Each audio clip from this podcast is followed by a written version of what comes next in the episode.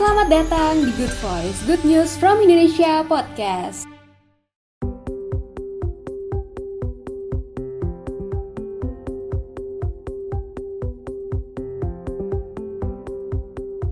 Hai kawan GNFI, kembali lagi di Good Voice. Good Voice kali ini akan membahas mengenai branding strategies for business. Kita kedatangan teman diskusi kita, Johan Alfian Kusuma, atau yang lebih akrab disapa Jack. Mau tahu gimana keseruannya? Yuk dengerin podcastnya. Oh, selamat malam semuanya. Selamat datang di webinar GNFI.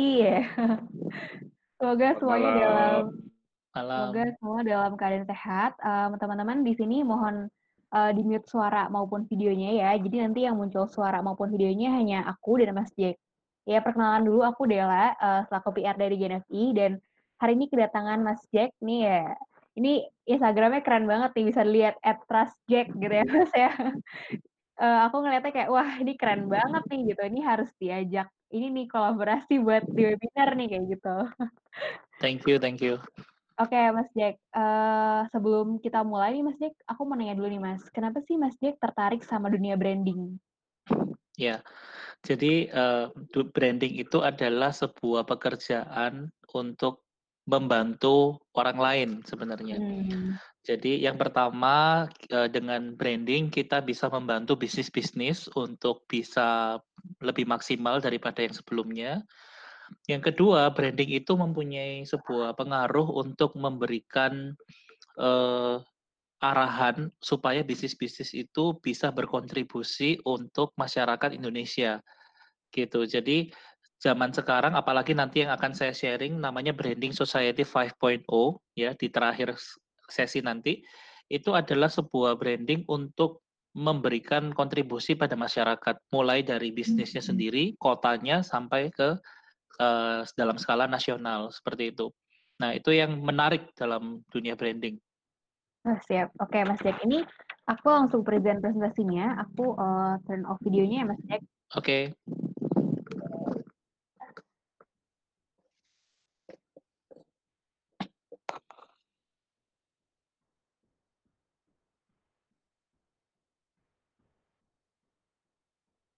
Oke, silakan Mas Jack.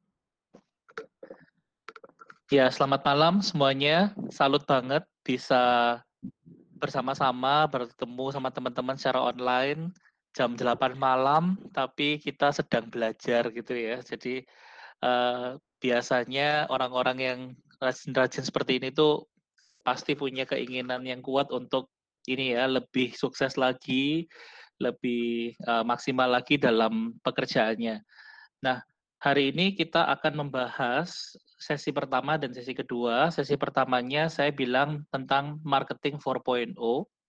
Marketing 4.0 ini adalah istilah yang diambil dari bukunya Philip Kotler dan Hermawan Kertajaya. Dia menulis judulnya Marketing 4.0. Marketing 4.0 ini terinspirasi dari industri 4.0 yang kemudian nilai-nilainya itu diterapkan dalam dunia marketing. Nah, marketing dan branding ini memang mirip-mirip Bapak-bapak dan Ibu-ibu atau teman-teman. Jadi eh, marketing 4.0 ini juga sangat terkait dengan branding. Nah, kalau saya boleh katakan marketing 4.0 ini adalah ngomong tentang emotional branding. Nah, kalau saya sendiri, nama saya Jack. Jack itu adalah inisial dari Johan Alvin Kosuma, dipanggil Jack. Itu saya branding konsultannya itu spesialisasinya di emotional branding ini, teman-teman. Jadi seperti dokter biasanya punya spesialisasi jantung, spesialisasi eh, paru-paru dan lain sebagainya. Nah, kalau branding konsultan itu juga ada spesialisasinya. Nah, kalau saya, saya ini spesialisasinya di emotional branding.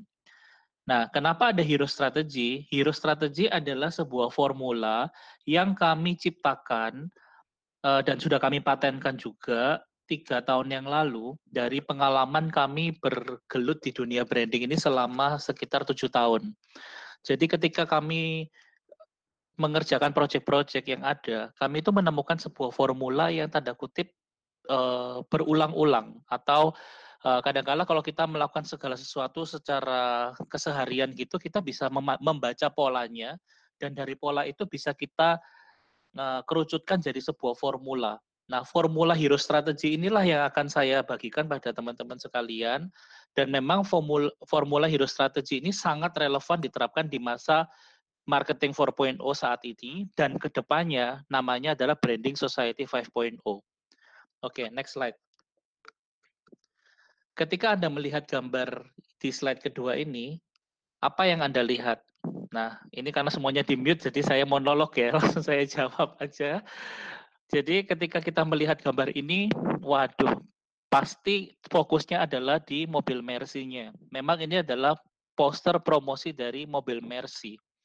Apa yang kita lihat dari ilustrasi ini?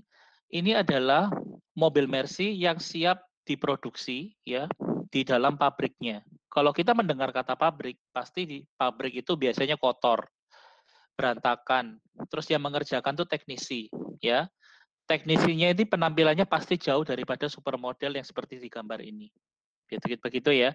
Tetapi ketika mereka menampilkan atau mempackage dalam sebuah poster advertising, itu mereka menampilkan diri mereka itu adalah pabrik yang high class, canggih, bersih, dan juga pekerja pabriknya adalah para supermodel yang glamor, eksklusif, dan uh, high class.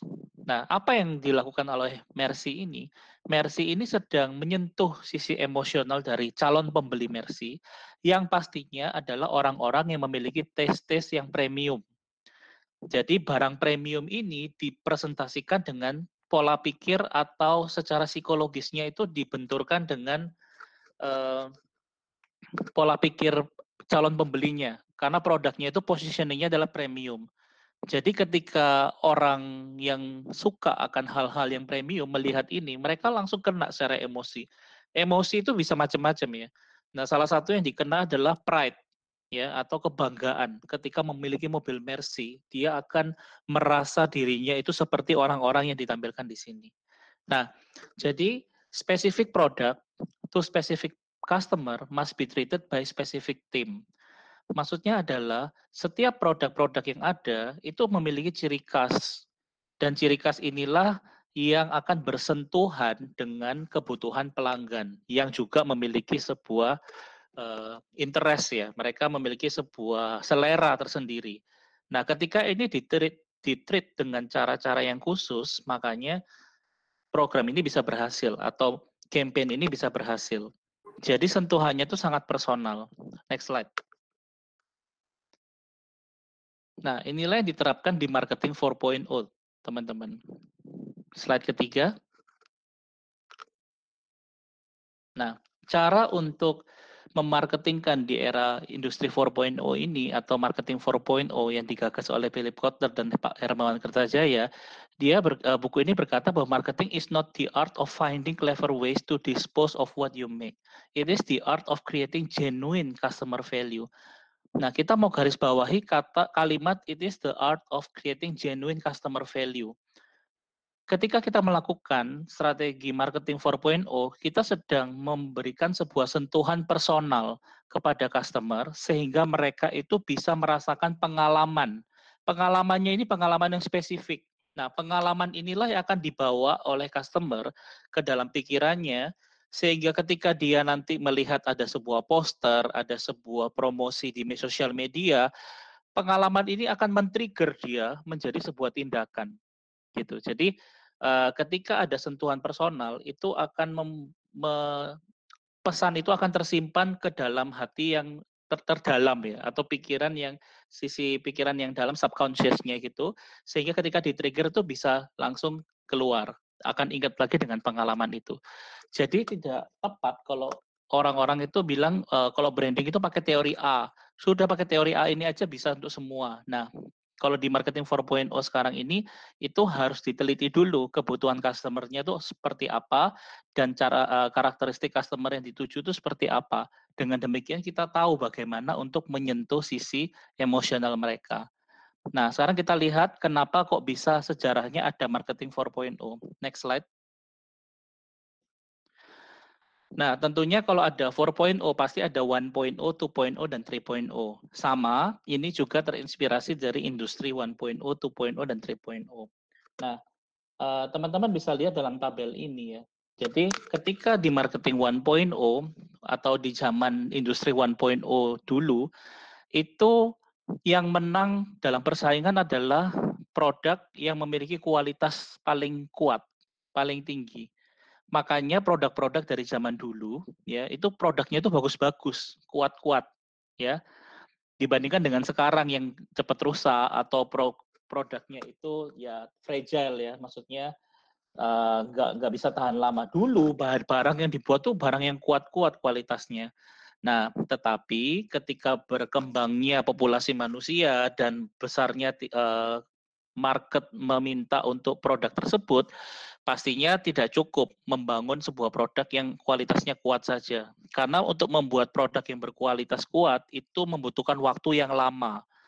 Nah, jadi manusia mencoba untuk mencari cara bagaimana memproduksi bisa lebih cepat. Karena kebutuhan customer adalah perlu barang itu sebanyak mungkin dan secepat mungkin gitu ya. Jadi akhirnya di pro, sebuah produk ini berevolusi menjadi customer oriented. Produk-produk yang menjauh kebutuhan customer.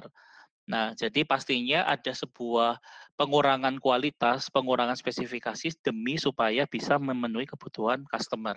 Jadi tidak berdasarkan idealisme produsen saja, tapi sudah customer based. Itu marketing 2.0.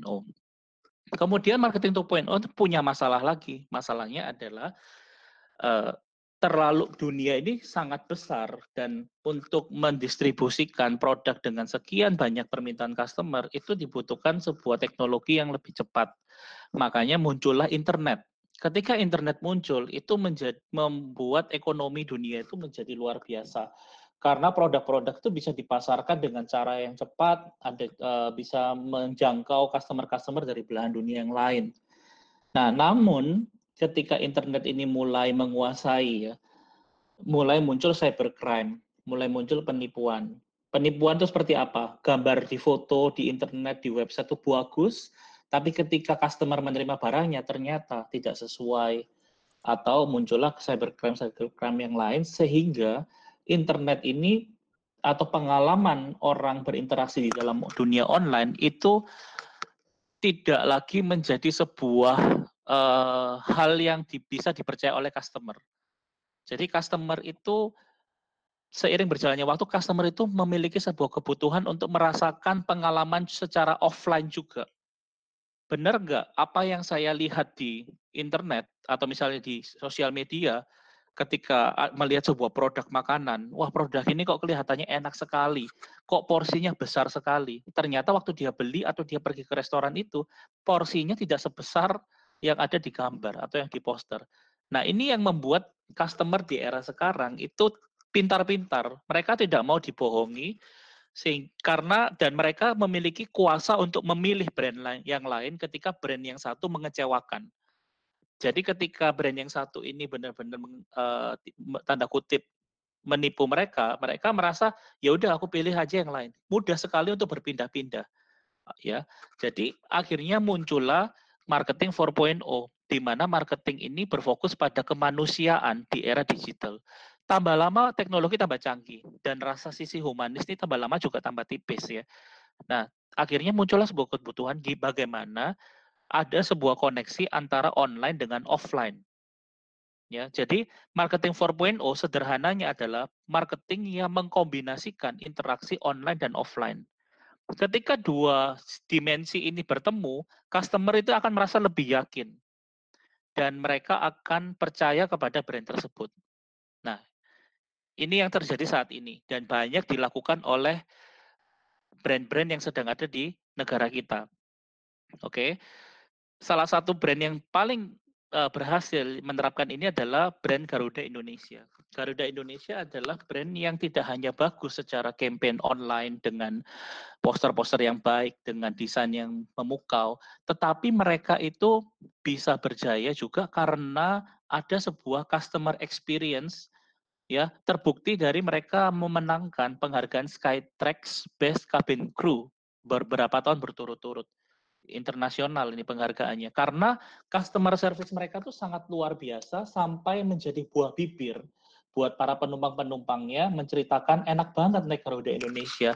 Para kru-krunya itu bisa melayani customer dengan baik. Nah, ini adalah pengalaman offline yang mengkonfirmasi apa yang disampaikan di online seperti itu. Nah, ini adalah prinsip dari marketing 4.0. Next. Ya, jadi uh, bringing di, kalau sekarang kita terapkan di dunia digital sama ya, digital online dan offline itu bersatu itu tidak menjadi sebuah hal yang mustahil. Nanti kita akan belajar di slide-slide berikutnya bahwa uh, dua ini bisa disatukan. Yuk, next slide. Nah, karena adanya fenomena ini, akhirnya ada sebuah quotes di mana tidak ada lagi B2B atau B2C.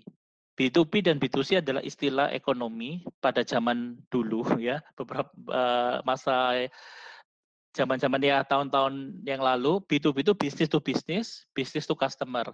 Bisnis to bisnis itu adalah misalnya antara pabrik dengan pabrik bekerja sama atau pabrik dengan supply, uh, supplier, pabrik dengan distributor itu B2B ya. Tapi B2C itu langsung ke customer, seperti Indomaret, Alfamart, itu langsung bersentuhan dengan customer, B2C. Nah, zaman sekarang B2B dan B2C ini semuanya jadi satu, jadi H2H atau human to human. Human to human, yang pasti customer adalah human, kita semua human, ya, yang menjadi uh, targetnya, objeknya. Subjeknya, penjual atau produsen, itu biasanya kan institusi, pabrik, toko, produk, barang, itu kan sebuah benda mati, ya. Nah, sekarang dengan di era marketing 4.0, benda mati ini harus menjelma jadi manusia.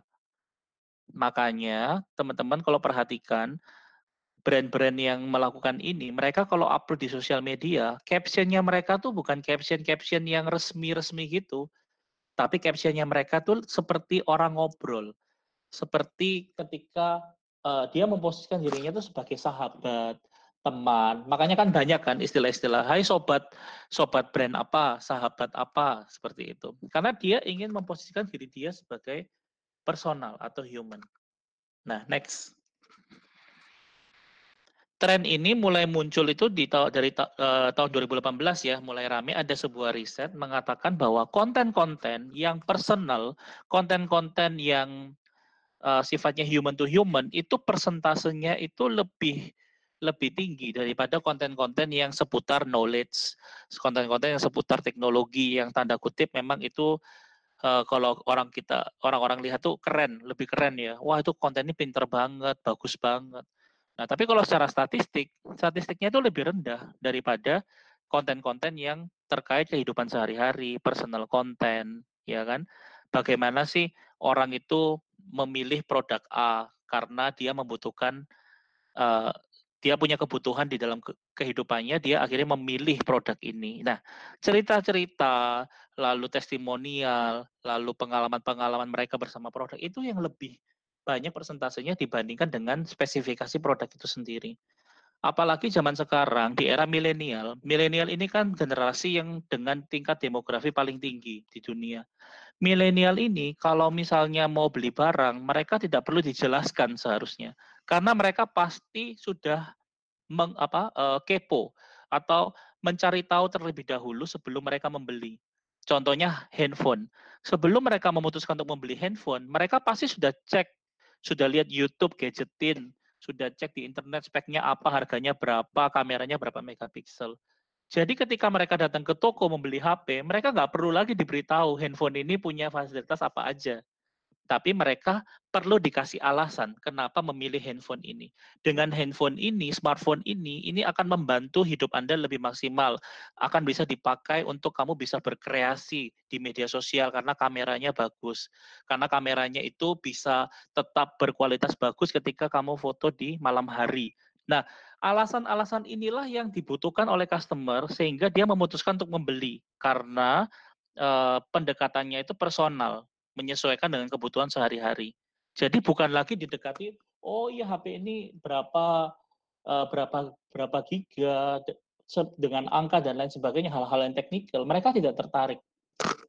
Steve Jobs waktu mempresentasikan iPod, dia tidak bilang iPod ini tuh ukurannya berapa, lalu punya berapa kapasitas berapa. Dia hanya bilang dengan barang sekecil ini ada ribuan lagu yang bisa Anda dengar di telinga Anda gitu. Jadi dia lebih langsung deketin ke value dari produk tersebut ketika dipakai oleh customer dalam keseharian. Begitu. Jadi cara penyampaiannya itu sudah dibedain. Cara penyampaian itu sekarang itu lebih personal. Seperti itu. Next slide. Nah, sekarang pertanyaannya adalah bagaimana membuat brand produk kita menjadi manusia. Ya. Kalau misalnya brand kita itu memakai nama manusia, misalnya contoh pengacara gitu ya, itu gampang sekali ya karena dia memang personal branding. Tapi bagaimana kalau itu adalah sebuah institusi, lembaga pemerintahan, ya kan?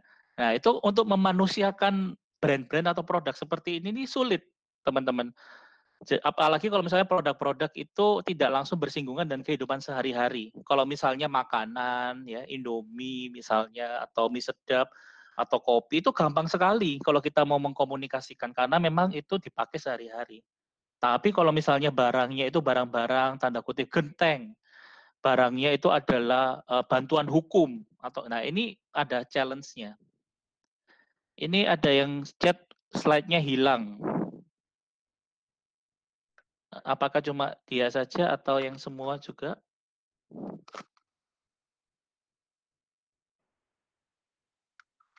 Baik. Ada yang aman juga slide-nya, ada yang hilang. Hmm. Coba kita upload ulang ya slide-nya.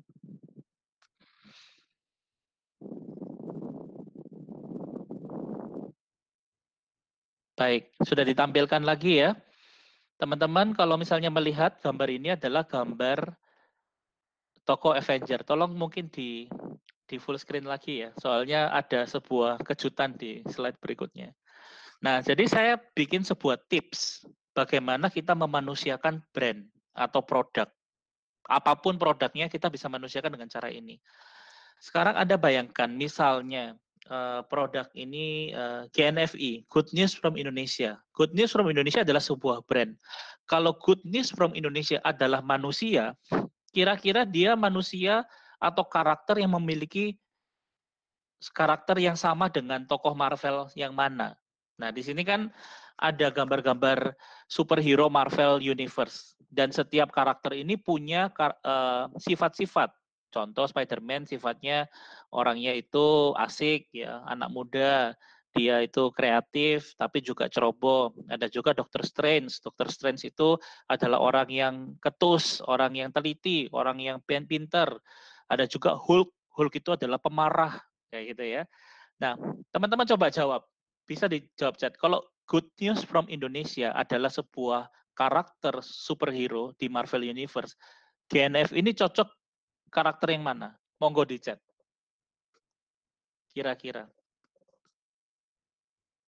Kalau GNFI menjelma sebagai manusia atau karakter, nah kira-kira dia cocok yang mana? Captain Amerika, Doctor Strange, ada lagi?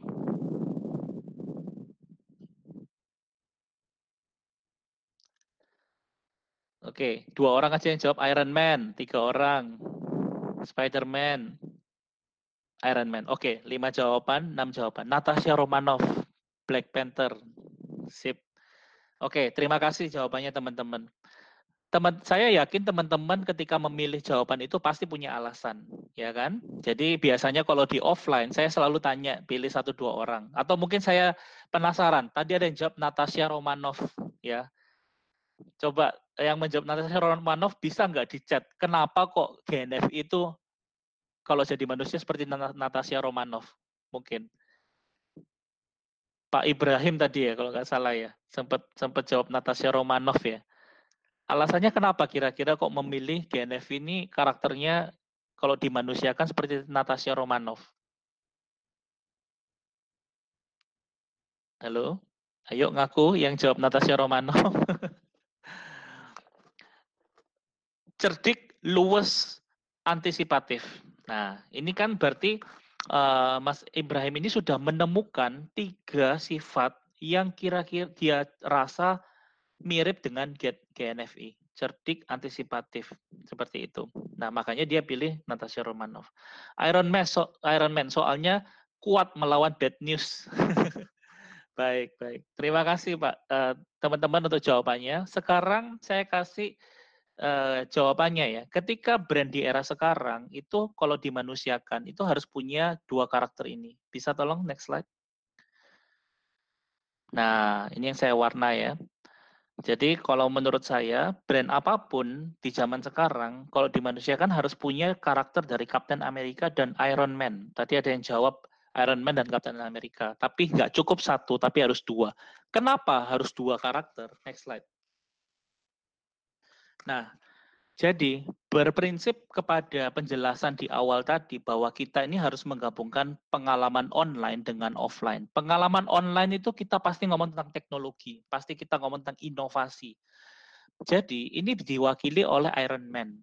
Iron Man atau Tony Stark adalah sosok yang kreatif, visioner, dan inovatif. Tidak usah diragukan lagi. Tetapi kelemahan dari Iron Man atau Tony Stark adalah dia itu sombong, dia itu antisosial dan dia itu uh, tanda kutip tidak bisa merebut hati masyarakat. Makanya ketika dia membentuk Avenger, dia nggak bisa sendirian. Dia perlu adanya sosok berikutnya yaitu Captain America atau Steve Rogers. Di mana Steve Rogers ini memiliki karakteristik dia itu adalah pemimpin alami, dia itu people oriented, dan dia memiliki karakter yang baik ya. Nah, di era zaman sekarang itu perlu kombinasi dua elemen ini. Di satu sisi sebuah brand atau produk itu harus kreatif, harus menarik, harus terus melakukan inovasi. Di satu sisi brand ini juga harus memiliki customer service yang baik. Customer service adalah pengalaman offline yang didapatkan oleh pelanggan ketika membeli brand tersebut. Jadi kalau hanya milih salah satu itu tidak bisa survive atau tidak bisa sustain sustainable di zaman sekarang maupun di masa depan. Sustainable itu adalah istilah artinya itu berkelanjutan. Brand ini mungkin meledak tahun ini kan wah laris ya kan. Tapi kalau dia tidak mempertahankan atau tidak membuat brandnya ini sustainable, tahun depan dia hilang.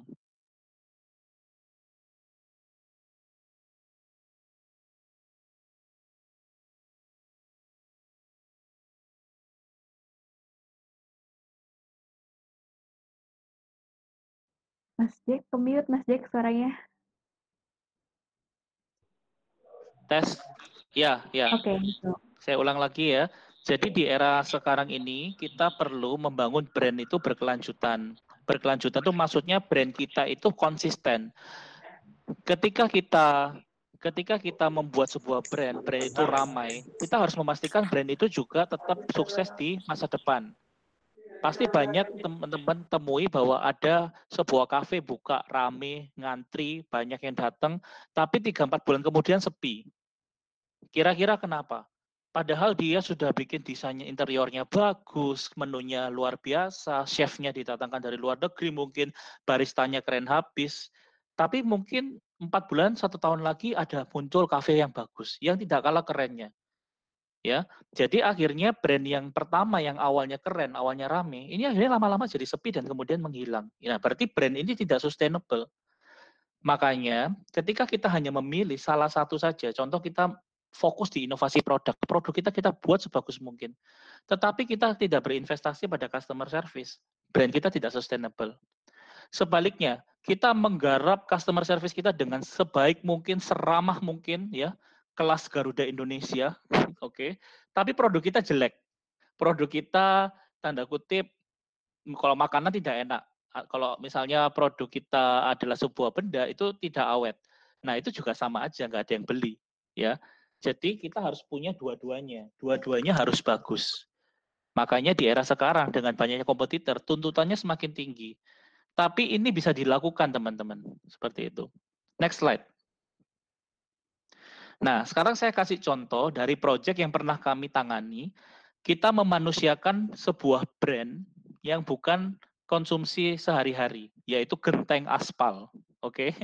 Kalau misalnya brand kita atau produk kita ada sebuah makanan ya, balik lagi, makanan, fashion, travel ya, sebelum corona travel sangat luar biasa, itu gampang sekali kita mengkomunikasikannya. Tapi kalau genteng aspal, ini gimana nih memanusiakannya? Nah, kita lihat ya, GAF ini adalah merek genteng aspal dari Amerika. Nah, yang kita handle projectnya. Next slide. Kita tampilkan genteng aspal itu ya, seperti sahabat dari arsitek dan kontraktor. Nah, perlu saya edukasi sebentar, genteng aspal merek GAF itu eh, gentengnya itu seperti karpet ya, berbahan aspal, jadi tipis dan mudah untuk dipasang. Jadi bagi kontraktor, genteng aspal ini mempermudah pekerjaannya kontraktor karena pemasangannya mudah. Itu yang pertama. Bagi arsitek, genteng ini, ini fleksibel. Jadi ketika arsitek itu mendesain sebuah rumah, dia itu bisa berkreasi karena genteng ini bukan kayak genteng biasanya yang kaku ya, tapi genteng ini bisa ditekuk fleksibel mengikuti bentuknya. Jadi kalau misalnya dia mau bangun rumah yang atapnya tuh berkelok-kelok dengan estetika yang tinggi, kelas tinggi, ini bisa dilakukan. Makanya genteng ini mempermudah pekerjaan arsitek juga untuk berkreasi. Nah, yang kita sampaikan, genteng aspal GAF adalah sahabat arsitek dan kontraktor. Kita manusiakan brandnya ini. Next. Nah, ini tadi saya katakan. Dia genteng aspal gas itu juga memiliki kekuatan yang tahan lama. Ya, dia kuat dan dia fleksibel. Kita tampilkan dengan cara memanusiakan seperti ini. Nah, gentengnya itu kalau teman-teman lihat tuh seperti yang di kanan itu. Teksturnya itu seperti aspal gitu. Nah, kalau misalnya barangnya itu biasanya lembaran seperti karpet. Nah, ini kita tampilkan sebagai manusia. Dia kuat dan fleksibel, just like orang ini, ya, kuat dan fleksibel. Next. Nah, kita tampilkan juga.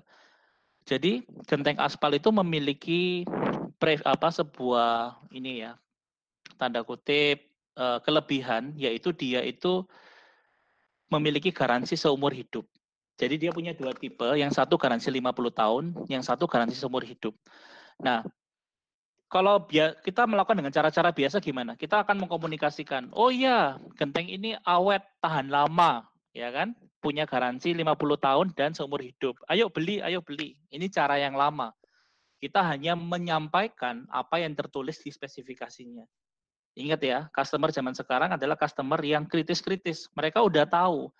Jadi ketika mereka udah tahu dan kita tawarkan hal yang sama, mereka tidak tertarik. Nah, jadi kita sampaikan dengan cara seperti ini. Genteng ini adalah sebuah warisan untuk keluarga Anda yang berharga. Kata warisan dan sosok orang tua yang kita tampilkan itu oh. sangat tepat memanusiakan genteng ini. Karena genteng ini itu tahan lama, 50 tahun bahkan seumur hidup garansinya. Berarti genteng ini itu seperti bapak-bapak ini yang memberikan warisan yaitu rumah atau tempat tinggal kepada keluarganya, kepada generasi selanjutnya. Nah, gaya komunikasi seperti ini yang akhirnya bisa menyentuh hatinya orang. Next. Ditambah lagi di slide ini. The best roofing for your precious family. Kalau kita ngomong tentang atap, pasti kita ngomong sebuah benda yang melindungi. Benda ini yang menutupi rumah kita. Tanpa ada atap, ketika hujan, pasti bocor ya kemasukan air ketika ada panas terik kita kepanasan tetapi dengan genteng ini kita ini sedang melindungi keluarga kita yang berharga nah pemilihan foto keluarga ini pun kita atur dari tiga generasi teman-teman. Ada kakek-kakek orang dewasa dan anak-anak. Maksudnya adalah ya ini tahan lama. Nah jadi dalam satu gambar ini itu maknanya itu bisa banyak dan bisa disampaikan uh, orang-orang yang melihat gambar ini tuh kadang-kadang bisa fokus ke gentengnya, kadang-kadang dia mereka bisa fokus ke keluarganya. Terserah apa, tetapi message yang kita berusaha uh, berikan itu sudah tersampaikan bahwa produk ini itu ramah keluarga, ramah karena bisa melindungi keluarga Anda. Nah, ini adalah contoh yang kita lakukan untuk memanusiakan benda mati yaitu genteng. Kita meman kita manusiakan dengan cara-cara seperti itu. Nah, mungkin uh, sebelum ke slide berikutnya, teman-teman mungkin pikirin deh. Mungkin teman-teman punya produk atau punya bisnis saat ini. Barangnya ini apa?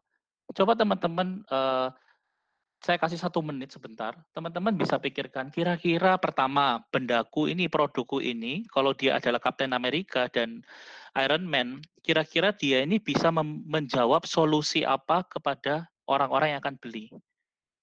Gitu. Misalnya barang teman-teman adalah sebuah baju atau fashion. Nah, ketika orang itu memakai baju atau produk Anda, fashion Anda, apa yang dia rasakan? Apa yang dia ingin tampilkan kepada orang-orang di sekitar dia? Nah, coba direnungkan mungkin kalau sudah ketemu nanti coba ditulis. Nah, kata-kata keyword-keyword yang teman-teman temukan nanti itu bisa dipakai menjadi konten di sosial media, di poster dan lain sebagainya. Seperti itu. Oke. Okay. Next slide. Ya, sambil teman-teman nulis ya. Nah itu produk sepatu, barusan ada tulis produk sepatu, tiba-tiba slide-nya tentang ada ini ya, sepatunya juga ya, pas banget. Ketika kita merumuskan sebuah kampanye komunikasi brand yang person, uh, branding yang menyentuh emosional customer kita, kita pertama pasti harus mengenali dulu pelanggan kita. Kita nggak bisa merancang sebuah komunikasi kalau kita tidak tahu siapa yang akan membaca ya atau mengkonsumsi campaign kita. Next slide. Pelanggan kita, cara mengenalinya kita bagi saja menjadi enam tipe generasi. Ya, enam tipe generasi. Karena kenapa saya bilang ini? Karena zaman sekarang ini sudah terbagi-bagi masyarakat menjadi enam tipe generasi. Yang paling terkenal adalah generasi Y, yaitu generasi milenial. Ya, yang tadi sempat saya singgung. Generasi milenial punya karakteristiknya. Karakteristiknya adalah kritis. Mereka uh, cepat dalam memutuskan. Mereka itu rasa ingin tahunya besar, ya kan? Mereka ingin sesuatu yang cepat. Ada juga generasi yang sebelumnya, generasi X, baby boomers maupun builders. Itu juga punya karakter yang berbeda-beda. Pola pembelian generasi builders atau generasi baby boomers itu pasti beda dengan pola pembelian generasi milenial. Kalau generasi baby boomers biasanya mereka banyak pertimbangan. Sebelum membeli ini dibandingkan dulu, dicek dulu, bisa lama banget memutuskan. Tapi kalau generasi milenial begitu kita sudah sentuh hatinya, dia suka, dia cocok, ini gue banget. Nah, itu dia biasanya bisa langsung beli. Nah, market dari produk Anda itu yang mana yang paling besar? Ya, ada juga generasi Z remaja dan juga generasi alpha. Beda lagi itu cara berpikirnya. Nah, setiap generasi ini harus Anda tahu karakteristiknya, lalu Anda tentukan, oh produkku ini lebih banyak dikonsumsi oleh siapa. Kalau Anda berjualan di Instagram, Anda bisa lihat di insight Instagram dari demografi audiens atau follower-follower ya. Uh, usia-usia mana aja yang paling banyak biasanya. Biasanya dari situ kita bisa tahu oh ternyata banyak yang dari generasi Y atau generasi X. Ya sudah, kita pakai gaya bahasa menyesuaikan dengan mereka. Next slide. Nah, jangan jangan ini ya, jangan remehkan juga gairah pasar segmen lansia. Lansia selama ini selalu dipandang remeh karena mereka tuh gaptek, karena mereka itu uh, tanda kutip tidak terekspos dengan teknologi, tetapi zaman-zaman sekarang mereka ini lagi on the rise. Mereka ini lagi uh, suka banget mengkonsumsi Facebook atau Instagram atau WA ya.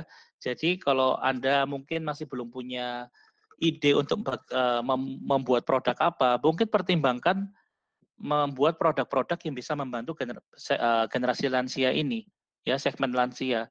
Karena ini ada akan menjadi sebuah niche buat Anda. Uh, anda bisa punya pasar tersendiri lah seperti itu. Nah nanti kalau memang sudah dapat pasarnya, gaya komunikasi Anda beda. Masih ingat ya sama gambar Mercy yang tadi saya tampilkan di awal. Gambar itu mewakili uh, generasi dengan gaya hidup yang premium. Jadi otomatis bagaimana dia menampilkan gambarnya, bagaimana dia menulis judul posternya itu pasti cara-caranya itu kata per katanya itu dipilih menyesuaikan dengan interest ya dari pasarnya. Seperti itu. Next slide. Nah, perkenalkan hero strategy yang tadi saya sempat singgung. Jadi ketika mau ketika mau melakukan uh, marketing 4.0, kita bisa menerapkan formu, memakai formula ini. Hero strategy adalah sebuah akronim, teman-teman. H E R O E S. Akronim yang tiap hurufnya itu mengandung sebuah arti.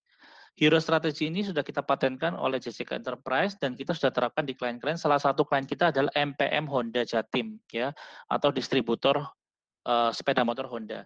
Coba kita lihat kasus dari MPM Honda Jatim ini kita analisa secara hero strategy. Teman-teman nanti juga bisa mempraktekkan, teman-teman bisa menganalisa produk atau brand teman-teman dengan hero strategy ini, menerapkan prinsip-prinsipnya. Yang pertama adalah H. H artinya hear and listen the voice of customer. Sama dengan prinsip kita harus mengenali customer kita. Untuk kita bisa menyentuh hati mereka, kita harus mendengar dulu apa yang mereka butuhkan, apa yang mereka sukai, apa yang tidak mereka sukai. Nah, cara untuk bisa mendapatkan voice of customer itu macam-macam metodenya. Bisa langsung survei pakai Google Form, bisa juga Anda mengajak customer Anda untuk mengisi testimonial dan memberikan rating di Google Business. Bisa juga Anda langsung tanya langsung lewat observasi, interview, maupun Anda bisa melakukan FGD atau focus group discussion fokus group discussion adalah kita melakukan sebuah aktivitas mengumpulkan ya orang-orang yang berbagai macam background Oke.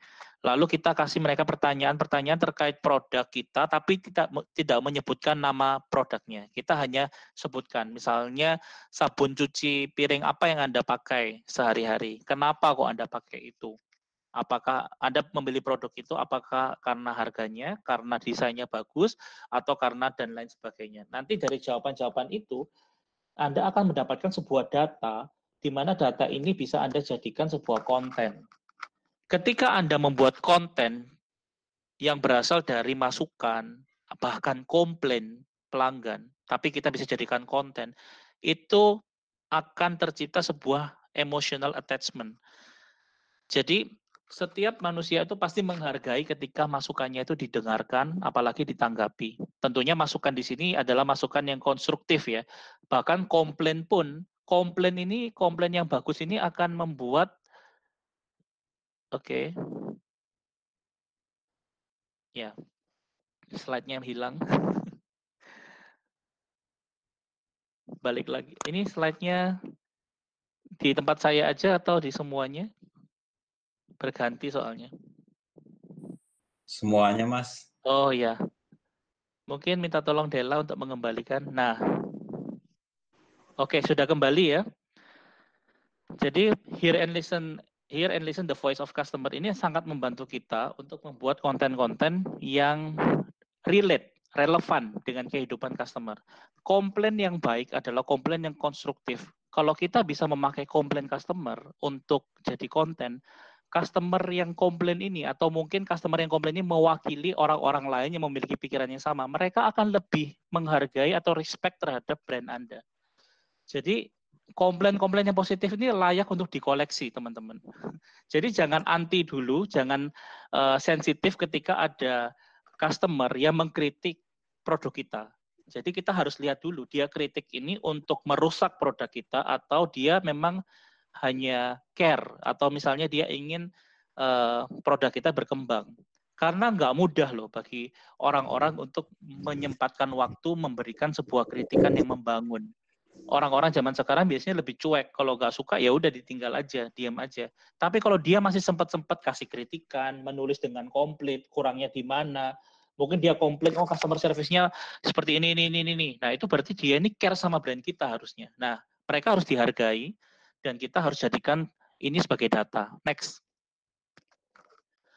Yang berikutnya adalah E, elevate the value of product and service seperti yang sempat saya sampaikan tadi, bahwa saat ini kita tidak hanya fokus menceritakan spesifikasi dari produk atau brand kita. Itu pasti harus ada. Itu adalah product knowledge yang harus kita tampilkan, entah itu di website, di biografi kita, maupun di katalog produk. Tetapi ketika kita mengkomunikasikan dalam keseharian, daily basis, itu kita perlu menyampaikan value-value Nah, value-value itu adalah hal-hal yang intangible, hal-hal yang tidak terlihat tetapi penting. Value-value itu misalnya ngomong tentang tepat waktu, ngomong tentang uh, kecepatan, ngomong tentang kualitas, ngomong mengenai hal uh, barang ini tahan lama. Ini adalah value-value atau misalnya investasi. Produk ini bisa jadi sebuah menjadi sebuah investasi karena memiliki nilai purna jual yang tinggi. Nah, ini adalah value-value. Inilah yang kita highlight yang kita sampaikan. Bahkan ketika kita mau naikin lagi ke level berikutnya, value ini bisa kita jadikan sebagai emotional value. Kalau kita berhasil menjadikan value menjadi emotional value, ini luar biasa karena bisa menyentuh hati mereka. Contoh, misalnya produk kita ini membantu mereka untuk bisa membantu mereka untuk menghemat waktu ya. Dengan memakai produk ini customer ini bisa dibantu lebih efisien waktunya. Itu kan value-nya. Nah ketika anda menaikkan ke emotional value bahasanya adalah seperti ini. Ketika anda punya waktu lebih anda bisa menggunakan waktu lebih itu untuk ke keluarga atau anda bisa berkarya karena anda punya waktu lebih akibat dari anda menggunakan produk ini jadi levelnya ini sampai tiga level. Level kedua itu hanya sekedar, oh produk ini membantu aku untuk ini. Tapi emotional value, dia itu menaikkan lagi, me, menyambungkan dengan keseharian dia, dengan kebutuhan keseharian dia, sehingga dia merasa produk ini, ini berjasa untuk membantu atau membuat hidupku lebih baik. Nah, itu adalah emotional value. Jadi, temukan apa yang menjadi value-value produk Anda, lalu setelah menemukan, naikkan jadi emotional value. Next. Yang ketiga adalah read future need. Nah, contoh kalau di MPM Honda ini, oh ya maaf, yang tadi itu yang elevate emotional value itu kan tadi di Honda ini kan uh, selain menunjukkan produknya itu kan juga ada tentang apa namanya servisnya tentang apa. Nah itu kita juga uh, sarankan untuk ditampilkan. Jadi yang ditampilkan bukan hanya produk aja, tapi juga layanan servisnya, customer servisnya baik. Ini ini membantu mereka untuk menjaga motor mereka sehingga motor mereka tetap bisa awet dan ketika nantinya mungkin mau ganti motor baru itu bisa dijual dengan harga yang tinggi. Nah ini adalah value-value yang ditingkatkan. Oke, ini yang tadi ya, yang untuk kasusnya MPM. Next. Yang ketiga R ini adalah read future need. Zaman sekarang produk yang memiliki inovasi yang baik atau inovasi yang secara konsisten itu dilakukan itu akan memancing penasaran customer itu lebih lebih tinggi. Contoh Pizza Hut ya. Ketika kita melihat poster-poster Pizza Hut, dia itu sering membuat eh, produk-produk pizza black pizza, pizza bulgogi, pizza A, pizza B, pizza C. Betul ya? poster-posternya itu kita sering lihat kok aneh pizza ini ada ada aja yang baru. Nah akhirnya kita ya udah karena kita tertarik atau karena melihat uh, penasaran kita pergilah ke pizza betul ya. Ketika kita pergi ke pizza yang kita pesan biasanya tetap super supreme dan meat lover atau menu-menu yang sering kita pas, uh, pesan biasanya. Kita tidak memesan menu uh, inovasinya itu bisa-bisa. Nah, tapi inovasi ini berhasil membuat kita untuk ingat terus tentang Pizza Hut dan akhirnya kita balik lagi ke restorannya. Nah, inovasi itu bisa menjadi inovasi yang berhasil sehingga produknya itu bisa dijual secara berkala atau inovasi ini bisa hanya untuk memancing customer untuk merasa produk tertentu atau brand ini itu selalu ada sesuatu yang baru. Jadi dia itu penasaran terus terhadap brand ini gitu. Itu dua fungsi dari inovasi. Nah, sama juga dengan di MPM Honda. Jadi kita menemukan sebuah artikel di Femina bahwa ada sebuah tren jumlah pemotor wanita itu meningkat. Ya, itu ada datanya juga. Jadi kalau kita lihat ya di data ada sebuah data yang menunjukkan bahwa jumlah pemakai motor wanita itu meningkat. Nah, faktanya ini tetapi yang ditampilkan itu biasanya adalah motor cowok biasanya. Motor cowok itu ditampilkan. Nah, dari data ini, next slide. Nah, kita lihat ya. Jadi ada banyak meme memes di internet ya tentang ibu-ibu atau emak-emak yang naik motor itu loh, yang biasanya mereka nggak helman atau rating kiri, tapi beloknya ke kanan. Itu kan sering ya dijadikan bercanda. Nah, ini ini kan sebuah uh, memes ini kan juga perwakilan dari sesuatu yang memang disukai sama masyarakat juga. Bahkan kompetitornya itu juga menyentuh pangsa pasar wanita dengan gambar di bawah ini. Nah, jadi sebenarnya komunikasi sepeda motor itu bisa juga menyentuh si, uh, kepada market wanita seperti. Nah, apalagi zaman sekarang ini kan eh, isu-isu uh, mengenai feminisme juga sedang uh, hangat-hangatnya. Jadi ketika kita bisa tahu ke depannya itu akan ada tren apa, itu kita bisa bisa memprediksi dulu dan bisa menyiapkan campaign-campaign komunikasi. Contoh, yang paling simpel adalah Anda tinggal lihat aja kalender Indonesia. Dalam kalender Indonesia, Anda pasti tahu lebaran itu tanggal berapa ya. Ya memang walaupun belum bisa tepat tapi istilah kita tahu lah kira-kira bulan Ramadan itu bulan berapa. Ya, Natal dan Tahun Baru itu kapan? Proklamasi itu bulan apa? Contoh misalnya kalau tidak ada corona ini kan 2021 ini bakal ada Piala Dunia U21 di Surabaya. Jadi ketika Piala Dunia U21 di tahun 2021 katakanlah misalnya bulan Maret ya, saya lupa bulannya, katakanlah bulan Maret 2021 ini ada Piala Dunia U21. Berarti bulan Januari dan Februari itu pasti hal-hal yang terkait dengan nonton bola ya, kacang kulit atau kostum sepak bola itu pasti akan ramai. Sama juga dengan bulan Ramadan. Kalau misalnya situasinya normal, memasuki bulan Ramadan pasti barang-barang yang terkait dengan bulan Ramadan itu juga akan laris. Nah, kenapa kita tidak memprediksi itu? Kita bisa menyiapkan kampanye atau promo-promo Lebaran itu di bulan, dua bulan atau tiga bulan sebelumnya. Nah, bagi kita yang bisa membaca sebuah tren atau sebuah waktu, itu akan tanda kutip menang dari kompetitor kita karena kita sudah mendahului mereka. Nah, saya kasih tips lagi, Anda bisa akses Google Trend. Anda tinggal ketik aja Google Trend. Itu fitur dari Google yang gratis, di mana kita bisa mengetahui tren-tren apa yang sedang terjadi di Indonesia setiap hari. Bahkan kita bisa memasukkan keyword-keyword tertentu. Contoh ya, ini uh, mungkin saya nggak bisa langsung tampilkan di sini, tapi Google Trend sangat mudah. Jadi Anda akses saja Google Trend. Nanti Anda pilih yang Indonesia. Contoh misalnya tadi ada yang jual sepatu ya, sepatu online. Oke. Anda tulis saja keywordnya sepatu. Atau misalnya ada sepatu yang lagi ngetrend, misalnya sepatu sport, sepatu olahraga. Ya, dua keyword. Ketika Anda tulis sepatu olahraga, nanti keluar tuh datanya Google Trend. Daerah-daerah mana yang mencari yang paling banyak mencari sepatu olahraga. Nanti ada keluar listnya, Pontianak, Palembang misalnya. Oh, jadi ketika Anda mengiklankan sepatu olahraga Anda, Anda bisa target daerah-daerah yang memang paling banyak mencari uh, barang tersebut seperti itu. Saya pernah menangani satu klien, uh, saya mementor tim marketingnya, jadi dia itu menjual kaos kaki, baju bayi ya, kaos kaki pokok barang-barang yang terkait dengan bayi. Saya minta mereka menerapkan Google Trend itu dan ketika mereka tahu daerah-daerah mana saja yang mencari kaos kaki bayi dan uh, perlengkapan baju bayi, mereka iklan Facebook atau Instagram di daerah-daerah tersebut. Akibatnya apa? Omset mereka naik secara signifikan karena mereka bisa membaca tren, mereka bisa tepat sasaran dalam beriklan. Nah, ini adalah contoh-contoh ketika kita membaca read future need ini ya kita memakai sebuah tren di masa depan kita mempersiapkan maupun kita bisa memakai fitur-fitur Google Trend untuk uh, supaya kita bisa lebih segmented atau bisa lebih tajam. Next. Nah, O, O ini adalah open mutual collaboration atau communication. Di era sekarang kita tidak bisa mempromosikan brand kita seorang diri.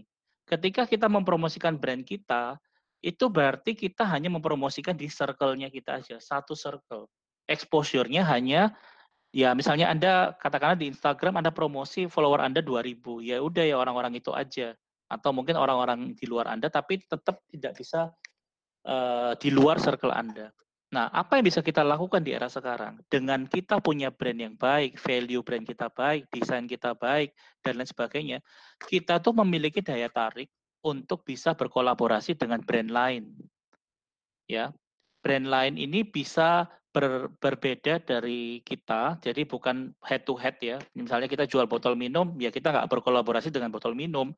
Mungkin kita kalau botol minum kita bisa berkolaborasi dengan misalnya fashion. Misalnya target market botol minum kita adalah ibu-ibu rumah tangga, ya udah kita berkolaborasi dengan brand-brand yang disukai juga oleh ibu-ibu rumah tangga dengan sembako atau misalnya dengan produk fashion Nah, jadi ketika kita memiliki target market yang sama, kita tuh bisa melakukan kolaborasi. Kolaborasi ini bisa kita lakukan bisa saling post, jadi cross posting. Jadi ketika kita membuat sebuah poster, kita bilang ini kita jualan ini, tapi juga kalau ibu-ibu butuh barang ABC, barang yang lain, kita punya teman-teman ini. Nah, teman-teman juga melakukan hal yang sama kepada brand ibu uh, teman-teman. Jadi istilahnya kita bisa uh, berbagi exposure kolaborasi ini juga bisa ngomong tentang kita bisa mengadakan acara bersama, misalnya basar bersama atau basar online bersama, atau bisa kita adakan sebuah acara uh, workshop, tapi kita sponsori bersama. Bahkan kita bisa mengadakan CSR, donasi, tapi bersama-sama. Daripada sendirian, mendingan bersama-sama. Yang posting juga bersama-sama. Saling mention, saling tag. Nah, ini kita bisa berbagi exposure. Ini ya, uh, mutual collaboration. Next. Nah, ini kolaborasi ini contohnya yang tadi superhero lagi ya. Jadi uh, sekarang superhero-nya trennya rame-rame ya, nggak nggak mau sendirian. Jadi kalau sama musuhnya kolaborasi gitu loh maksudnya. Next. E yang kedua, oh ya, ini kolaborasi juga ngomong tentang uh, pengalaman senior dan inovasi junior ya. Jadi kolaborasi itu selain antar brand juga bisa antar dua generasi. Kita, uh, dalam perusahaan biasanya saya selalu share mengenai ini. Biasanya dalam corporate itu kan ada staff-staff senior yang punya pengalaman banyak tapi mungkin tidak banyak tahu tentang teknologi. Yang junior tahu tentang teknologi tapi mereka tidak punya pengalaman. Biasanya kan kontok-kontokan. Nah, kalau dalam corporate saya selalu encourage ya, memotivasi supaya dua sisi ini harus bersama-sama, harus ber bersatu gitu loh, harus berkolaborasi. Karena zaman sekarang tanpa kolaborasi kita bisa bisa mati ya. Jadi saya menemukan sebuah kalimat collab or collapse ya. Kalau kita nggak collab kita bisa collapse kayak gitu. Apalagi di masa-masa corona seperti saat ini. Next. Next slide. Oke. Okay. ini waktunya sudah hampir habis tapi sudah uh, slide-nya juga udah mau habis juga on-site activation uh, uh, sorry ini di next saja dulu yang ini nanti saya bahas di nah Oke, ini ada slide yang ter, terlewat uh, Dela. Coba dua kali lagi. Jadi kan heroes ini kan H E R O E. Nah, itu tadi. E yang kedua. Nah, ini dia. E yang kedua ini adalah ensure the moment of truth, ya. Lagi-lagi memakai prinsip marketing 4.0 di mana pengalaman online itu kita bawa ke offline. Ensure the moment of truth itu adalah sebuah customer service kalau teman-teman punya bisnis, pasti teman-teman punya pegawai atau tim atau staff. Katakanlah penjual cincau pun pasti punya uh, staff yang menjualkan cincaunya, ya. Nah, kita harus pastikan bahwa tim kita melayani customer itu dengan baik. Percuma kita branding dengan begitu indahnya di sosial media, kita investasi di desain, kita bisa membaca tren, kita melakukan inovasi, produk kita luar biasa, tetapi ternyata di lapangan tim kita memperlakukan customer dengan buruk. Nah, akhirnya prinsip marketing 4.0 atau brand branding strategi yang tadi saya sampaikan di awal itu tidak terjadi, rusak semua. Nilai satu titik rusak susu sebelanga. Makanya kita harus garap juga para pegawai kita, tim kita itu harus kita training kita harus ajarkan mengenai pentingnya customer service untuk menunjang produk atau brand kita. Customer service yang baik akan mendatangkan pelanggan yang loyal. Pelanggan yang sudah membeli itu akan kembali lagi beli lagi. Jadi uh, offline ini juga penting ya, teman-teman. Next. Nah, makanya perlu dilakukan on-site activation. On-site activation adalah bagaimana kita membawa pengalaman online itu itu benar-benar bisa diaktifasi di offline-nya. Jadi sinkron gitu. Apa yang kita sampaikan itu juga tersampaikan di offline-nya. Next. Nah, ini yang terakhir S ya. Jadi H E R O E S. Hear and listen the voice of customer, elevate the value, lalu read future need, open mutual collaboration, terus ensure the moment of truth, dan socialize and declare to the people. Apa yang disocialize? Yang disocialize adalah competence dan achievement kita. Apa yang sudah pernah kita raih atau apa yang menjadi keunggulan kita. Nah, contohnya adalah Garuda Indonesia. Saya bawa lagi. Ketika dia memenangkan penghargaan Skytrax eh, lima tahun berturut-turut kalau nggak salah, itu bahasa posternya ketika dia mengumumkan adalah terima kasih penumpang Garuda Indonesia. Berkat Anda kita meraih penghargaan ini. Sama juga dengan Grab yang begitu dia mendapatkan dek, status dekakon, dia tuh bilangnya terima kasih pengguna uh, Grab karena Anda kita mendapatkan dekakon. Nah, penghargaan yang didapat itu harus dipamerkan, tanda kutip ya. Kata pamer ini kan biasanya konotasi negatif karena dibilang sombong, dibilang wah ini brandnya pamer-pamer doang. Tetapi berbeda hasilnya ketika kita memamerkan dengan memberikan kredit kepada konsumen atau pelanggan. Karena memang benar, prestasi sebuah brand atau produk itu pasti tidak bisa dilepaskan dari kontribusi pelanggannya. Nah, di era sekarang pelanggan ini kepingin dilibatkan, pelanggan ini kepingin uh, memiliki uh, ada sebuah kebutuhan untuk uh, sense of belongingnya itu dapat, ya. Makanya konten-konten di media sosial yang berhasil adalah konten-konten yang interaktif sekarang ini. Ketika kadang-kadang postingannya itu biasanya kalau menurut teman-teman mana yang bagus? Warna biru atau merah? Nanti mereka jawab. Nah mereka tuh merasa dilibatkan. Nah rasa merasa dilibatkan ini ketika kita uh, penuhi mereka akan lebih loyal pada brand kita termasuk ketika kita mendapatkan achievement-achievement atau penghargaan-penghargaan yang kita kembalikan ke mereka Pak bagaimana kalau misalnya saya nggak pernah dapat penghargaan oke okay? nah Brand yang tidak mendapatkan penghargaan, pertama kita bisa bikin infografik. Infografik berupa total jumlah customer yang sudah percaya sama kita selama satu tahun. Oke, mungkin penjualan Anda kalau sehari-hari itu tidak bisa dibanggakan. Tetapi kalau itu di total menjadi satu tahun, itu Anda bisa loh komunikasikan. Terima kasih ada 500 pelanggan yang percaya untuk memakai produk kami ya itu adalah sebuah penghargaan juga yang Anda sampaikan kepada customer. Yang terakhir adalah Anda bisa mengajak mereka berkontribusi untuk melakukan CSR atau aksi sosial atau social impact. Ya, apalagi ya, tahun lalu, tahun lalu OVO, Tokopedia dengan OVO, Tokopedia dan Grab mereka bertiga melakukan mutual collaboration membuat sebuah campaign namanya uh, donasi ya. Mereka mengajak penggunanya untuk memberikan donasi kepada anak-anak yatim. Ya. Campaign itu berhasil dan sukses besar sampai dana itu terkumpul itu sekitar miliaran. Ada kok beritanya. Anda ketik aja di Google ya, do, uh, program donasi Tokopedia, OVO dan Grab itu menghasilkan dua, uang miliaran dari customer dan mereka memberikan kredit itu kepada customer. Ini semua tuh bisa dilakukan karena customer yang ikut membantu. Akibatnya apa? Sebuah emotional attachment atau keterikatan emosional itu tercipta antara pelanggan dengan brand tersebut. Walaupun brand itu gini gitu, pelanggan itu bisa loyal ya, karena sudah tercipta sebuah ikatan. Nah, inilah hero strategy. Ketika Anda bisa melakukan tahap demi tahap ini, itu Anda sudah melakukan apa yang namanya marketing 4.0 juga.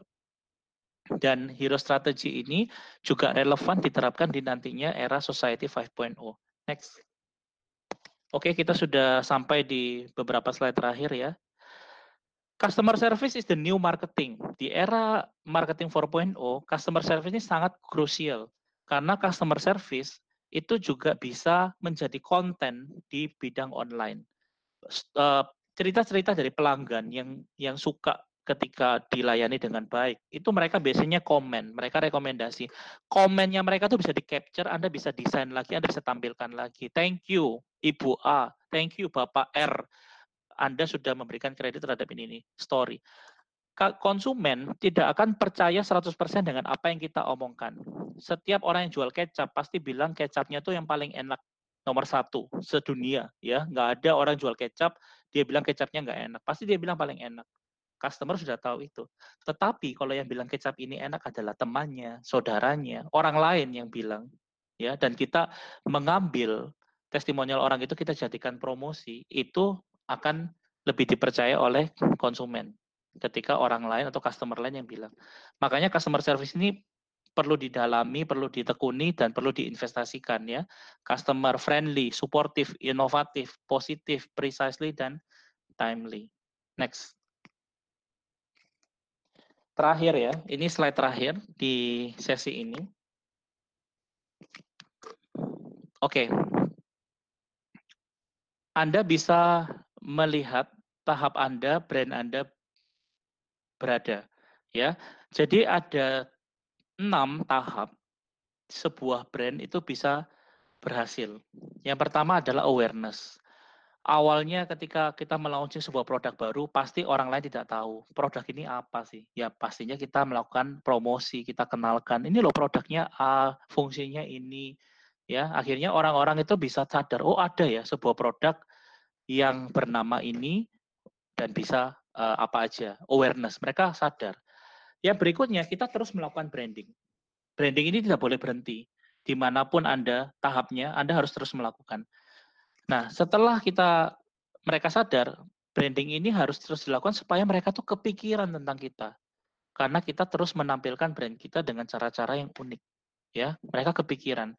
Karena mereka kepikiran, akhirnya mereka memilih dibandingkan brand yang lain, mereka memilih brand kita dan melakukan purchase pembelian. Setelah mereka melakukan pembelian, Anda jangan senang dulu. Karena ketika mereka melakukan pembelian, bisa mereka nggak beli lagi, atau mereka bisa beli lagi tentunya kita pasti memilih mereka harus beli lagi dong. Makanya terciptalah sebuah loyalitas, ya, loyalty. Nah, setelah loyalitas itu adalah tahap yang paling luar biasa. Orang yang loyal belum tentu mau mempromosikan produk kita. Mereka mungkin loyal untuk diri mereka sendiri. Ya udah aku nyaman pakai brand ini, aku beli terus ya sudah untuk dirinya. Tetapi kalau Anda bisa sentuh hati mereka, mereka akan bertransformasi menjadi pelanggan yang advocacy, yaitu seperti pengacara. Tanpa kita suruh, tanpa kita bayar, mereka akan gembar-gembor promosikan produk kita ke saudaranya, temannya, dan lain sebagainya. Ini contohnya misalnya perdebatan antara Apple dan Samsung. Biasanya kan ya bagusan iPhone, bagusan Samsung. Padahal nggak ada yang bayar, Samsung nggak bayarin mereka. Tapi mereka bisa kayak tanda kutip bisa bertengkar memberitahu mana yang bagus. Nah, di level yang mana brand Anda ini saat ini? Apakah Anda masih membangun awareness, orang masih belum banyak yang belum tahu, atau Anda mungkin sudah melakukan penjualan, tapi Anda belum berhasil membuat mereka kembali lagi? Atau bahkan Anda sudah punya pelanggan-pelanggan yang loyal, tapi pelanggan-pelanggan itu sifatnya pasif.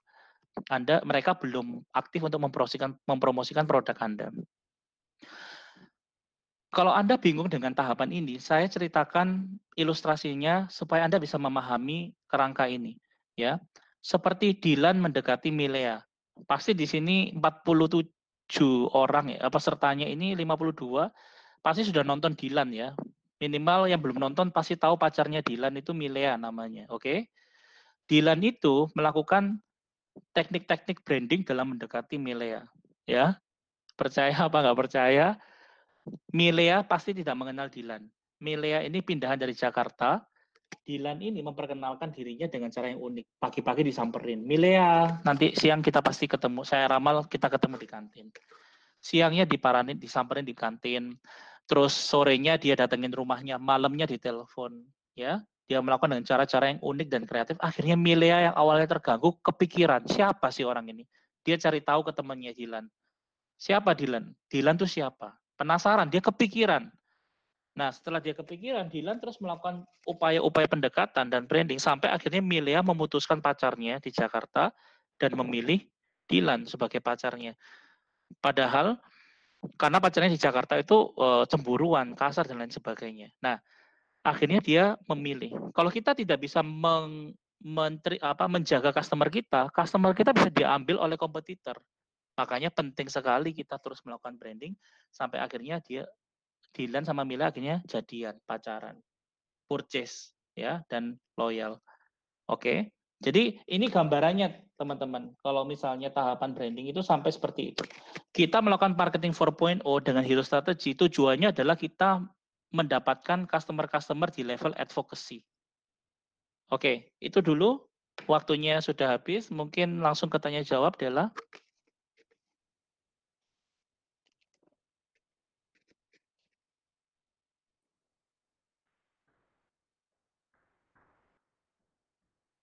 Oke, halo, suaraku masuk ya, Mas? Oke, masuk. Oke. Oke, uh, keren banget materinya, Mas. Dari tadi nih, ini pada mes kayaknya pada menyimak gitu ya. Ini karena waktu yang udah habis, mohon maaf teman-teman uh, nggak bisa jawab semua pertanyaannya. Nah, ini mau saya hai dulu uh, kawan-kawan yang di YouTube GNFI. Halo, Mas, saya hai dulu, Mas. Oh, ya. yang di YouTube GNFI. Ya, halo teman-teman GNFI. Jadi uh, pertama uh, dari Johan di Bali ya, Mas. Nah, uh, ya. untuk menunjang customer service ada saran CRM yang bisa digunakan untuk usaha kecil menengah kan, Mas? Ya. Oke, jadi kalau untuk usaha kecil menengah, biasanya sentuhannya lebih personal lagi harusnya ya, karena biasanya uh, pemilik bisnis itu langsung bersentuhan dengan pelanggan. Nah, uh, mungkin next time ya, kalau kita ada sesi lagi ya, yang advance itu, itu saya bisa bahas lebih panjang. Uh, di era sekarang ini, personal brand CEO itu juga ikut menentukan loh. Jadi tidak hmm. cukup hanya brand produknya, tapi personal brand dari CEO perusahaan atau produk itu juga membantu branding. Nah, usaha kecil menengah itu biasanya uh, contoh misalnya toko ya, toko kelontong atau toko sembako. Yang jaga itu ya pemilik tokonya biasanya ya. Nah, akhirnya ya, bisa tercipta sebuah koneksi, koneksi uh, sebuah relationship yang lebih alami. Nah, kalau karena sudah saling mengenal, dia walaupun harga kita lebih mahal, bisa-bisa dia tetap memilih ke datang ke toko kita karena punya hubungan yang dekat. Jadi sangat memungkinkan sekali untuk melakukan CRM di usaha menengah ke bawah. Nah, bagaimana ketika mau melakukan dengan skala yang lebih besar? Nah, ketika kita mau melakukan dengan skala yang lebih besar, kita bisa berkolaborasi. Contoh ya, misalnya kita punya toko A, saingan kita toko B. Dua-duanya itu pasti melayani dengan baik. Nggak mungkin misalnya dia uh, asal-asalan ya. Dua-duanya hmm. punya kualitas yang sama, melayani customer dengan baik. Nah, terus apa bedanya? Kita bisa uh, berkolaborasi dengan brand-brand lain atau usaha-usaha yang lain untuk membuat promo bersama. Jadi contoh ya, kalau kamu belanja di tokoku, kamu bisa dapat potongan harga, potongan harga di toko toko yang lain. Nah, jadi kita kasih alasan kepada customer untuk tetap pilih kita dibandingkan yang yang lain, karena kita memberikan value yang lebih gitu. Sangat memungkinkan untuk kita bisa kerjasama. Saya pernah mengkolaborasikan uh, ini ya tempat fitness alat suplemen dengan barbershop. Ya hmm. tiga brand yang berbeda. Kita bikin uh, campaign bersama. Jadi customer customernya yang mereka datang ke salah satu dari tiga outlet ini itu akan mendapatkan diskon dari ketiga outlet ini sekaligus. Seperti itu. Nah itu beberapa contoh okay. ya. Hmm. oke ini um, ada lagi Mas, tapi kita pindah ke YouTube dulu ya Mas itu dari Auditania okay. Makassar. Bagaimana caranya buat pelanggan mau menyediakan waktunya untuk uh, mengisi kuesioner atau memberikan masukan untuk produk kita? Iya. Yang pertama, pembuatan kuesioner itu haruslah uh, singkat ya, simple dan jangan sampai terlalu panjang. Biasanya uh, kita tuh pengen dapat info sebanyak-banyaknya, kita bikin pertanyaan panjang banget. Balik lagi kalau ke customer service, kita memikirkan tidak mudah bagi orang zaman sekarang yang sibuk untuk menyediakan waktu. Jadi kita buat pertanyaan kuesioner itu se jangan terlalu banyak. Caranya adalah kita bisa menep, sebenarnya gini, ketika kita memberikan sebuah pertanyaan, sebenarnya kita tuh sudah tahu jawabannya atau hmm. kita sudah tahu kira-kira dia tuh mau jawab apa aja sih. Nah, daripada kita membuat open question atau pertanyaan terbuka yang membuat customer tuh harus mikir lagi ya. Dia lagi mikirin KPR, lagi mikirin hmm. yang lain, disuruh mikirin masalah ini ya, branding kita juga malah pusing. Jadi kita siapkan aja pertanyaan disertai pilihan-pilihan jawaban yang memudahkan mereka hanya centang-centang, hanya lingkari atau tekan-tekan tombol jawaban tertentu, selesai yang kedua memang biasanya kita kasih souvenir sih. Kita ada kompensasi biasanya kalau uh, ke minta mereka mengisi kuesioner kita ada kasih ya kita harus budgetkan lah intinya untuk memberikan mereka sesuatu gitu. Hmm, Oke, okay. ini dari Johan lagi di Bali. Menurut Mas Jack, seberapa penting uh, personal branding itu masuk ke brand itu sendiri? Uh, kadang katanya bisa jadi senjata makan tuan saat personal branding yang terlibat ini sudah tidak terlibat lagi di brandnya. Betul, ini bisa terjadi juga, benar sekali itu yang dikatakan. Um, uh, Oke, okay, nanti saya akan ke sana ya. Sekarang kita, saya bahas juga kenapa personal branding penting, penting sekali. Uh, prinsip yang tadi kita harus memanusiakan branding, tetapi kadang-kadang memang tidak uh, ada beberapa tipe-tipe jenis-jenis produk yang tidak mudah untuk dimanusiakan. Lalu yang kedua adalah target market kita itu biasanya kalau misalnya milenial itu mungkin bisa lebih nangkep ya strategi ini.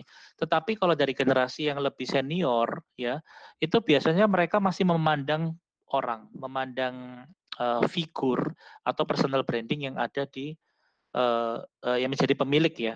Contoh ini barusan saja, ini saya kemarin habis meeting dengan salah satu calon klien kami. Dia itu sebuah kontraktor yang bertahun-tahun dipercayai untuk memegang proyek-proyek uh, kontrak kontraktor yang besar-besar. Dia cerita bahwa kita tidak pernah sebar brosur, tidak pernah pasang iklan di koran. Semua itu datang ya. Jadi mereka itu dicari sama konsumen. Tapi anehnya mereka tidak tahu nama perusahaan orang ini. Mereka cari apa meng-hire kontraktor ini karena kenal dengan pribadinya yang punya CEO-nya ini gitu loh. Nah, yang ditanyakan tadi memang betul ketika memang akhirnya pemimpin ini turun ya atau mungkin diwariskan ke ke generasi selanjutnya brand ini bisa goyang atau jatuh ini banyak sekali terjadi seperti ini. Makanya itu pentingnya uh, personal branding ini harus ditransferkan ke generasi berikutnya. Jadi memang kalau dalam bidang leadership atau manajemen itu pelatihan-pelatihan manajerial ya, salah satunya seperti yang tadi sempat saya singgung customer service, leadership, itu memang harus ditranslatekan atau diduplikasi ke tim, ke staff-staff. Hmm. Pastikan staff-staff kita, tim kita itu juga melakukan hal yang sama dengan kita gitu. Jadi ketika kita lengser atau kita pindah, itu tim kita sudah bisa meneruskan gitu. Hmm, soalnya, uh, mungkin ada beberapa company gitu ya, Mas, yang kayak nggak bisa meneruskan personal branding-nya, malah akhirnya organisasi atau company-nya malah jadi, uh, turun atau downgrade gitu ya, Mas, setelah itu. Yeah. Dan itu malah harus ngebangun dari awal lagi ya, Mas, kalau kayak gitu.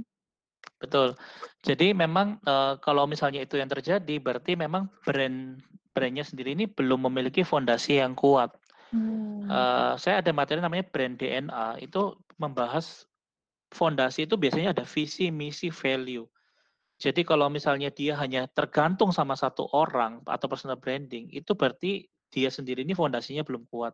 Yang benar adalah kita memperkuat fondasi brandingnya dulu, lalu personal branding ini muncul untuk mendukung, bukan sebaliknya. Hmm. Jadi memang harus investasi dulu terhadap brandingnya, gitu sih. Oke oke. Ini uh, mohon maaf banget teman-teman karena waktunya udah agak lewat. Ini jadi pertanyaan terakhir gitu. Ini seru banget tadi ya. Ini dari Arin Bekasi uh, bagaimana sih Mas tahap awal membangun branding untuk institusi pemerintah yang tidak memiliki impact langsung terhadap masyarakat? Oke. Okay. Boleh tahu nggak itu institusinya apa ya yang tidak memiliki impact langsung terhadap masyarakat? Kayaknya disensor nih Mas XX gitu ya. Oke oke. Ini. Ya, boleh di-share Pak Etin Ibrahim nanti uh, silakan slide-nya sudah ada di Della, bisa di-share. Oke, okay. uh, sebenarnya saya penasaran sih, itu lembaganya apa? Karena zaman sekarang ini pastinya ya, pastinya tidak ada, biasanya pasti produk atau brand atau lembaga pun itu pasti punya konsumen. Konsumen itu bisa user, bisa juga objek yang dijadikan pelayanan. Contoh misalnya lembaga pemerintahan ini melayani sesuatu, pasti itu ada outputnya itu pasti manusia juga kok harusnya. Hmm. Jadi kalau memang bukan manusia ini saya penasaran lembaga apa gitu. Jadi okay. mungkin saya perlu informasi lebih lengkap itu apa lembaganya baru mungkin saya bisa jawab lebih uh, mendalam gitu. Ya, yeah. oke, okay. uh, eh, oke. Okay. Oh ini Lembaga Ketahanan Nasional. Oh iya iya. iya. Lembaga Mungkin Ketahanan Nasional. Langsung gitu kali ya Mas ya? Iya betul betul. Ketahanan Nasional ini uh, mungkin bisa koreksi saya kalau saya salah ya. Itu berarti terkait sama militer gitu ya, maksudnya yang. Iya uh, betul. betul ya. Negara masalah segitu sih Mas. Oh iya iya. Nah berarti sebenarnya malah ini sangat berkaitan banget sama manusia ya, karena tanpa ada ketahanan ini pastinya kan kita tidak terlindungi dengan baik seperti itu. Jadi uh, mungkin bisa lebih spesifik Bu hari ini ketahanan nasional ini uh, job desk-nya apa satu aja. Daripada saya nanti jawab berdasarkan asumsi. Iya. iya, iya. Hmm.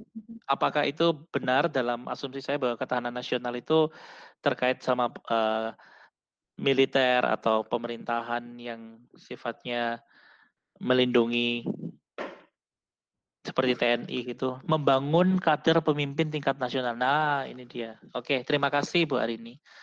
Nah, uh, membangun kader pemimpin. Nah, ini tentang leader-leader ini ya. ini menurut saya tetap terkait dengan manusia karena kalau kita ngomong pemimpin, pemimpin itu pasti punya bawahan. Pemimpin itu adalah sebuah pengaruh. Jadi bagaimana pemimpin ini dibentuk itu menentukan bagaimana pengaruh yang akan dia berikan kepada orang-orang yang dia pimpin. Betul ya? Jadi ketika kita mau mengkomunikasikan atau menyampaikan pada masyarakat mengenai ini, kita bisa bilang bahwa lembaga kita adalah tempat di mana kita bisa menciptakan pemimpin-pemimpin yang manusiawi, pemimpin-pemimpin yang memiliki karakter baik, pemimpin-pemimpin yang menghasilkan pemimpin-pemimpin yang lain. Bayangkan negara kita diisi oleh masyarakat yang memiliki mentalitas pemimpin-pemimpin. Nah, itu itu jadi itu eh, bahasa-bahasa yang kita bisa tampilkan.